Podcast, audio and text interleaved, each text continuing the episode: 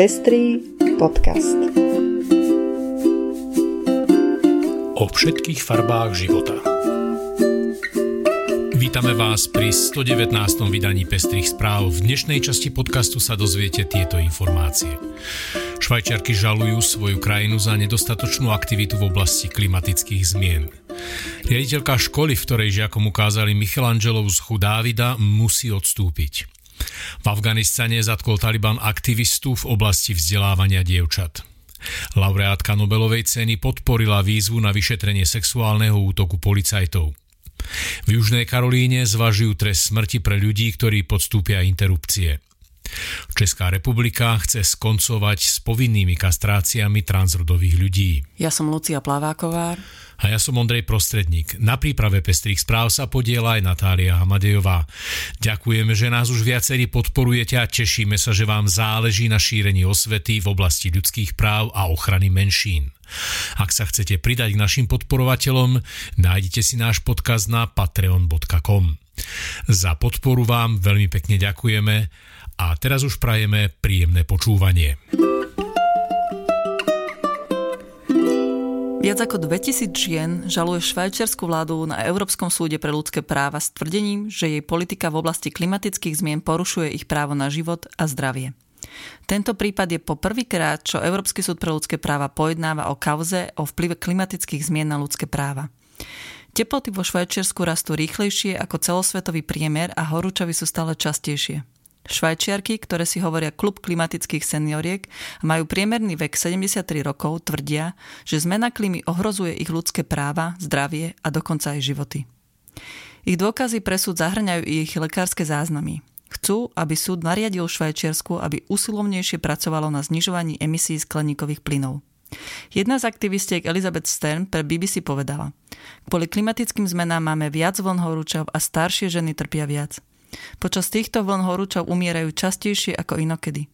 Niektorí ľudia hovoria, prečo sa stiažujete, aj tak zomriete.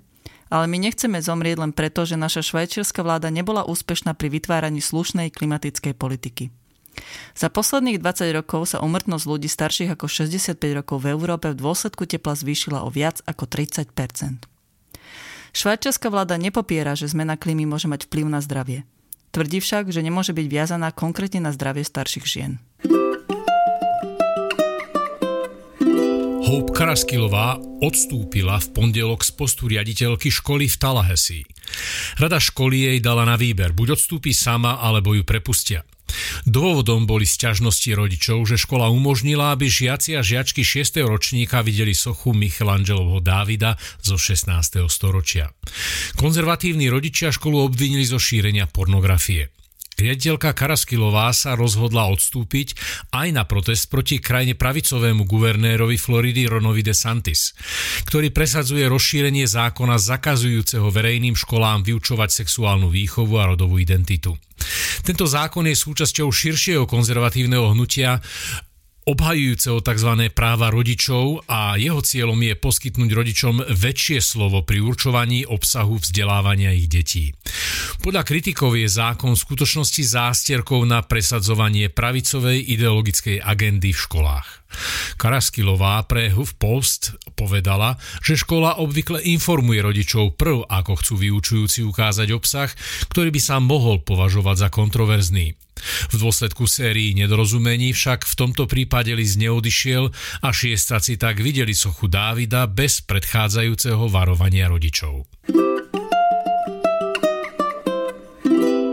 Taliban zatkol prominentného afgánskeho bojovníka za vzdelávanie žien, zatiaľ čo dospievajúce dievčata a ženy majú stále zakázaný vstup do tried. 30-ročný Matulák Vesa bol často vystavený výhrážkam. Stravil roky cestovaním po Afganistane a snažil sa zlepšiť prístup k vzdelaniu pre všetky deti. Taliban nepovedal, prečo je Vesa vo väzbe. Jeho zatknutie nasleduje po zadržaní niekoľkých ďalších aktivistov, ktorí bojovali za vzdelávanie žien. Vo februári bol v Kábule zatknutý profesor Ismail Mašach, otvorený kritik zákazu vzdelávania žien Talibanom, keď rozdával knihy zadarmo.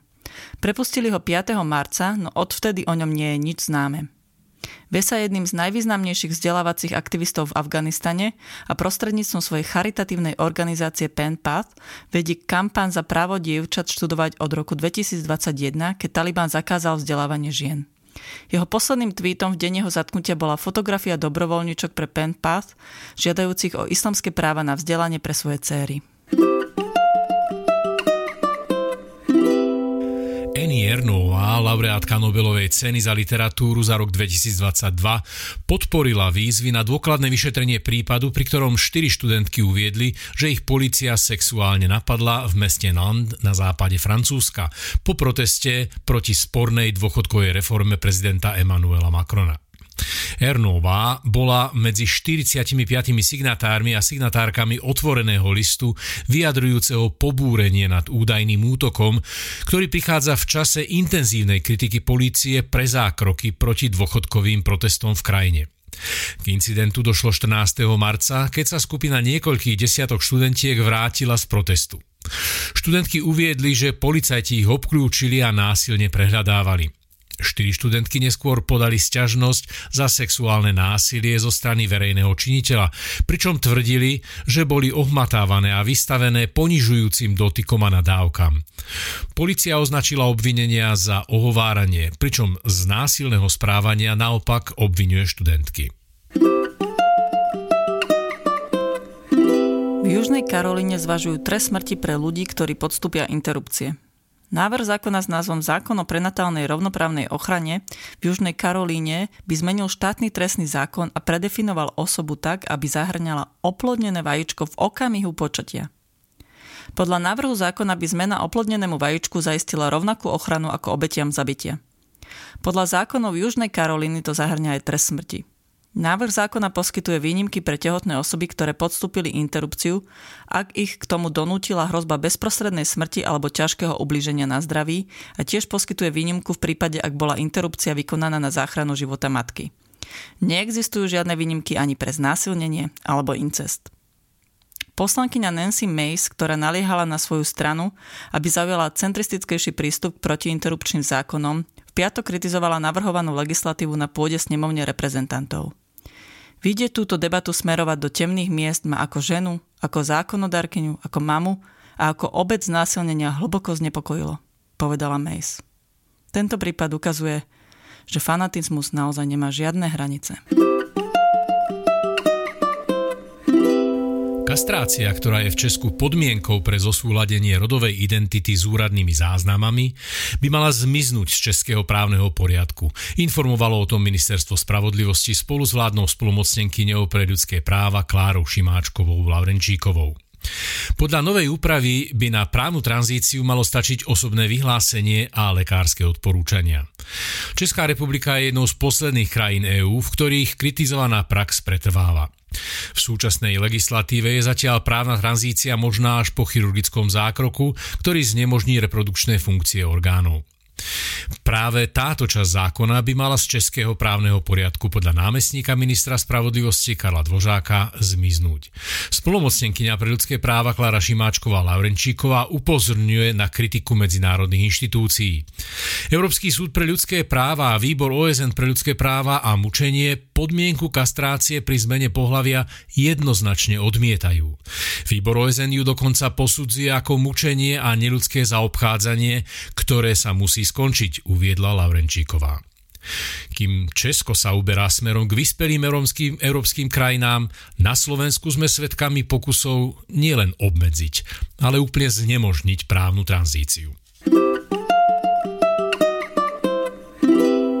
4. apríla o 17.30 sa v Aponyho paláci uskutoční prednáška na tému Bratislava ako mesto tolerancie aj intolerancie – v dejinách Bratislavy sa prejavovala tolerancia aj intolerancia voči jednotlivým skupinám obyvateľstva rôznymi spôsobmi.